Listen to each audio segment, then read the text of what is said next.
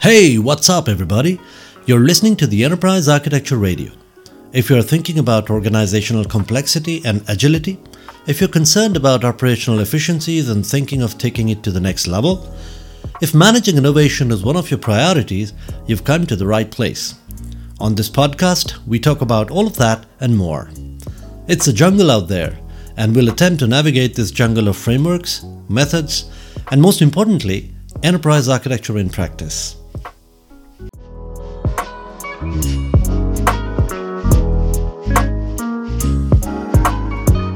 So, in the previous two episodes, we talked about agile sprints and how they can be used in enterprise architecture. And no, this is not organizational agility that we are talking about or enterprise agility that we are talking about. We are specifically talking about how to use agile sprints when we are doing enterprise architecture. And specifically in my previous episode, I talked about drawing parallels between agile and enterprise architecture or agile and TOGAF. What are the similarities? What are the differences between agile Today we'll take this topic further. This is part three in this series. Today we'll talk about how to implement Agile at various levels of enterprise architecture. For that, we'll have to first understand levels in enterprise architecture. Now, I've talked about this before in many of my previous episodes, and uh, we'll quickly do a introduction of the levels in enterprise architecture. Enterprise architecture is a very difficult endeavor. It's a complex endeavor that has many moving parts. Organizations are complex. We've got people, we've got businesses, we've got products, we've got tools, we've got processes, we've got applications, we've got data, we've got technologies, we've got locations, we've got uh, manufacturing facilities and all different kinds of capabilities, and we've got hiring and staffing and uh, and so on and so forth. So there are so many different aspects of a business, of an organization. And enterprise architecture deals with understanding all this complexity. So in itself, enterprise architecture is a very complex activity. So how do we handle complexity? We break it down into smaller components. And levels are a way of breaking a larger, more complex enterprise architecture into components that we understand easily and handle it separately. So at the top layer, we've got strategic architecture. Strategic architecture, as the name suggests, is strategic in nature and is specifically for C level executives at the highest level, you know, the leadership team. Enterprise architects work with the leadership team to understand the strategy, the long term roadmap, the high level business vision of the organization. And this is of the highest level of granularity. What that means is you don't get into the details much, but you have a much wider span. So you think about the whole organization, not specific aspects of the organization. Even if you are thinking about aspects of the organization, it's going to be on a larger scale. So, and the scope of these strategic architecture projects is usually five to seven years. So it's a very long term vision about the organization, and that's strategic architecture. And then we've got segment architecture. So you break the organization down into smaller segments, and that's how the name segment architecture. And you specifically focus on individual segments of the organization their segment architecture means the architecture of that particular segment of the organization, obviously. Since it is segment architecture, the vision is not as big as strategic architecture. Obviously, it's smaller in nature. And then within that, we've got capability architecture. Capability architecture are smaller uh, capabilities within each segment. Segment architecture can be thought of as a classification or a categorization of various capabilities within the organization. So if we have 200 projects running in an organization in parallel, 20 out of those are from HR, 15 out of those are from manufacturing, 20 out of those are from, and so on and so forth. So we are classifying the various capability architectures into segments of the organization. And then the segment architecture is defined by the strategic architecture. So uh, once we have the long term vision, we will break down the long term vision into various segments, and then each segment will be managed separately, but it will ultimately align with the strategy that we have at the top level. And then the segment architecture will have multiple capabilities within it, and each capability architecture uh, will be aligned with its own segment. Now, what really, what, what do we do in capability architecture? Right? Capability architecture is design it's design of capabilities, literally speaking, theoretically speaking, right? But let's say, let's take an example, right? Let's say there's a merger happening between two organizations. there'll be a number of uh, business functions that will be directly impacted because of that merger. So you break the larger merger project. So the merger is the strategic architecture, and then you break it down into smaller components. How's the HR going to be impacted? How's the staffing team going to be impacted? How's the manufacturing team going to be impacted? How's the finance team going to be impacted? How's the IT organization going to be impacted? And so on and so forth. So these become your separate, separate segments. Each segment architecture will then work on multiple projects. For example, uh, the finance team is going to try to merge the finance organizations of both the both the companies that are merging, right? The HR team is going to do the same and so on and so forth. But this involves a lot of IT work, right? Like the finance team might have multiple finance applications. The HR team will have multiple HR applications. Both the companies have their own instances of their own applications, of their own data, of their own technologies. So the IT team plays a major role, obviously, because most of the businesses are these days run using technologies and IT is information technology. So IT plays a major role in merging all these different applications, data and technologies. There's also business processes, obviously, right? There are many business, like for example, they, both the organizations might have an HR team that does staffing and they might have their own process of doing staffing. Now these need to be merged. So there's work involved there as well. So enterprise architecture gets involved in doing that, trying to study the various processes in both the organizations and then trying to find a way to merge both of them together.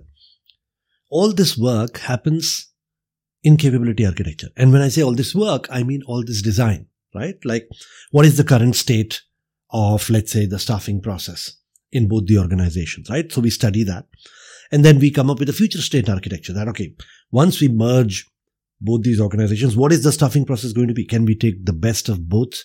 Or can we pick one over the other? Or what are we going to do? So all that architecture is done in capability architecture. We document everything, we design everything, and we store everything into the enterprise architecture repository. But this is only at the design level, right? We've not implemented anything yet. And enterprise architecture is not the implementation of solutions um, per se. The implementation of solutions falls within the domain of solution architecture. And I've covered one of the previous episodes the difference between enterprise architecture and solution architecture and and that particular episode did quite well i'm quite proud about that and i'm very happy and thank you very much uh, to all of you for um, liking, subscribing, and engaging so much on that particular episode. So, so solution architecture is the implementation of the architecture that has been designed within capability architecture. So you've got strategic architecture and then which defines the long-term vision of the organization. And then you've got segment architecture, which breaks the strategy down into specific segments. And then each segment will have its own multiple capability architectures that will get into the lower level details of how the design is going to be, whether it's business data application or technology. And the next level is solution architecture, right? So once you've designed the solution, you've documented it, you've stored it into an enterprise architecture repository. Those documents are used by solution architects to understand how the solutioning needs to be done. That does not mean solution architects are only implementers, right? There are many decisions about architecture that can be done at the solution architecture level as well. And I've talked about this in the previous episodes. For example, enterprise architecture says that we need a a let's say HR solution that will take care of employee benefits, that will take care of employee related details, that will take care of if the employee wants to go and see what his current CTC is, or apply for leaves, or um, approve certain externals or internals or leaves, and so on and so forth. They need a software for that. So, enterprise architecture team says we need an employee management software, right? And it is the solution architecture team that can decide whether they want to go with an in-house solution development or they want to go with a ready-made solution like Workday that will basically take care of this particular design. So that is the primary difference between enterprise architecture and solution architecture. Now let's talk about how we can apply iterations. That's the primary uh, topic that I wanted to talk about today. At the strategic architecture level, there will be an iteration run now, within this particular iteration, there might be multiple iterations. So you have the architecture vision on the top. And then you've got business data application and technology architectures where you do the design. Now you can iterate within these four phases when you are completing the design because when you're designing the strategy at a higher level, you will not know everything, right? This entire design process is a discovery process. You know, we discover things about the organization. We discover the, let's say there's a merger, right? You don't know ahead of time what the strategy is going to be for the merger, right? What are the organizations that are going to be involved, etc., etc. So, so you do that design from the business standpoint, data application and technology standpoint, and then you go into opportunities and solutions. And in the migration planning phase, which is the detailed planning phase, you you spawn off multiple segment architecture iterations. Now here you again start the iteration from architecture vision at the segment level. That how is your particular capability going to be impacted because of the higher level strategic. I keep taking the example of a merger, but it could be any large project, right? It could be an organizational transformation or it could be launching a new product or it could be anything, right? How are all the segments going to be impacted because of that? And you define the organizational or rather the segment roadmap uh, because of the strategy. Again, you start with the architecture vision for their particular segment. You iterate from business data application and technology architecture for that particular segment. You do high level planning you do detailed planning, and then from segment architecture, you spawn off multiple capability architectures. Each capability architecture will go through its own iterations of business, data, application, and technology architecture design, high level planning, detailed planning, and then it is the capability architectures that really go into implementation, right? You go into implementation governance. Is the implementation done by enterprise architecture teams? Of course not. It goes into the solution architecture phase. So here now, solution architecture teams will again do their own iterations using agile sprints or what have you. And the enterprise architecture team will perform implementation governance over the solution architecture teams and they will do the iterations. So let's take a look at the bigger picture. We have a business vision and then based on the business vision, we document the requirements, which is called a, a business change catalog. A business change catalog is like a product catalog or a product backlog in Agile, which has all the requirements of what we are going to be doing as a part of the strategy. And then we go into the first iteration of strategic architecture. We do business, data, application, and technology architectures. We go into high level planning. We go into detailed planning. From there, we spawn off various iterations of segment architecture. And then we iterate through business, data, application, and technology architectures of each segment. All these iterations are running in parallel. And then we go into opportunities and solutions and migration planning, which are high level and low level planning. From migration planning, we spawn off multiple iterations of capability architecture, each capability architecture going through its own capability level business data application and technology architectures. We go into high level planning, detailed planning. Now, here in capability architecture, we actually go through the implementation. Here, the implementation is done by solution architects. So, solution architects will work with implementation partners who will run their own agile sprints. Uh, during the solutioning, also, we are running their agile sprints. If it is a development project, then it will be proper sprints. It'll, if it is a some other kind of a project, even their iterations can be applied. And once all of this is complete, we go back into capability architecture and perform change management, etc and then we go back up segment architecture and then we go back up strategic architecture. One iteration of strategic architecture is complete. At the end of this what we have is a minimum viable architecture right? And that's the whole point of doing all of this circus. We want to deliver everything in smaller chunks. So we have a minimum viable architecture. Based on the results of the minimum viable architecture we build a new product backlog or rather a business change catalog. Now, based on the business change catalog, we again go into strategic architecture. We again go into segment architecture. We again go into capability architecture.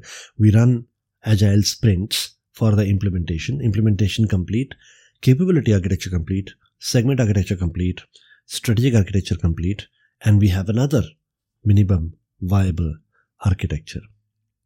So, if you really think about it, using agile sprints to do enterprise architecture is simple. It may not be easy, but it is actually simple. And to understand this simple concept, you need to understand all the concepts of strategic architecture, segment architecture, capability architecture, minimum viable product, product backlog, business change catalog, etc., uh, etc. Et now, I know it sounds a little bit theoretical, all of this. In the real world, do we really do this? So the answer to that question is no, we don't. This is a theoretical template in the real world, enterprise architecture projects are not organization wide, right? They are smaller in nature. Smaller, but not too small. So, for example, it could be a spin off or a merger or an acquisition or a divestiture or a product launch. These are large projects. Okay. A merger is a huge project that will transform the organization.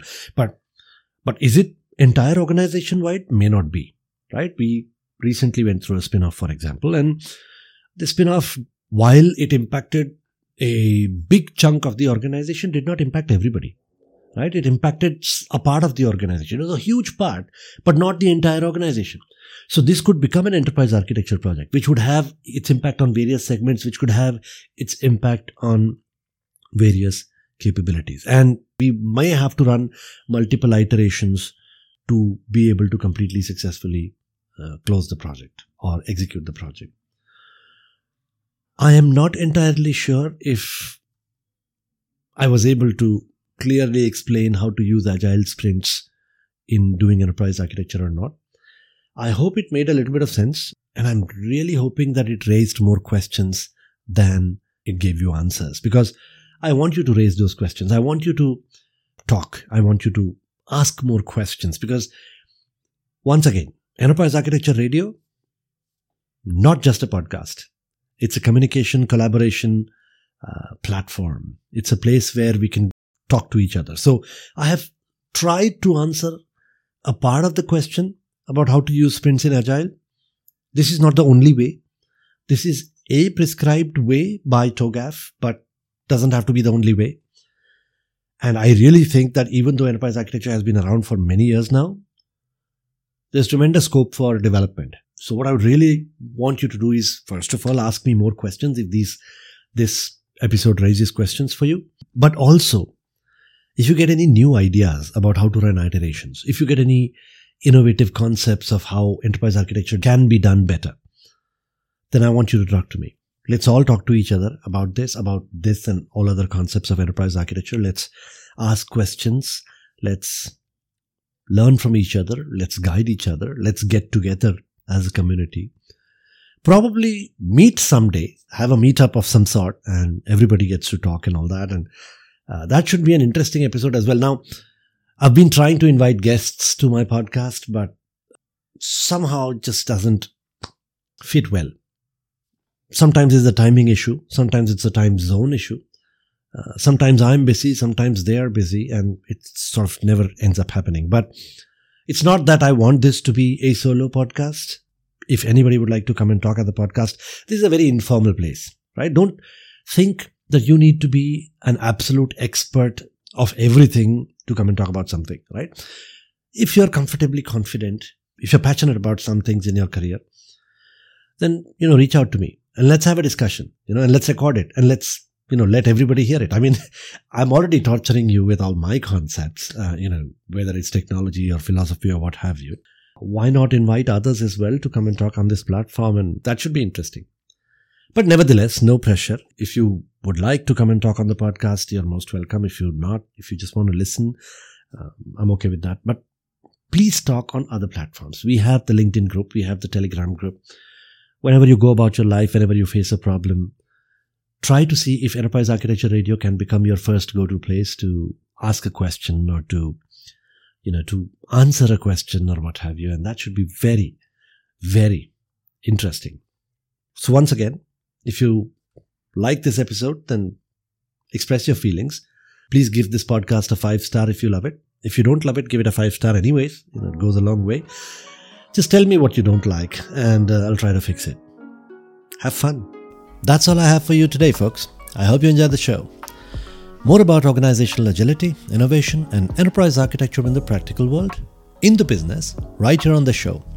But before I end the show, I want you to help me out with this one little thing pause the show, and share this podcast via WhatsApp or text message with at least one person who might be interested in the show. It could be anyone your colleague, your boss, someone in your team. That's all I ask. Just one share with one message via text or WhatsApp or any social media of your choice. And it would go a long way in supporting this podcast and growing this listener base. Also, please don't forget to follow the podcast. That way, you'll get notified when we publish a new episode. If you want to find out more about us, you can find us at enterprisearchitectureradio.com. If you have ideas, thoughts, disagreements, please feel free to write to me directly. Uh, we also have a Telegram group if you would like to contribute to the EA discussions or what have you. Just search for Enterprise Architecture Radio on Telegram. Or the URL to join the group is https colon slash slash t.me slash enterprise architecture radio. While our contact details are there in the show notes, we are very easy to find. Just search for Enterprise Architecture Radio anywhere Twitter, LinkedIn, Facebook, Instagram, YouTube, even Discord. Once again, I hope you had fun, and I'll see you in the next one.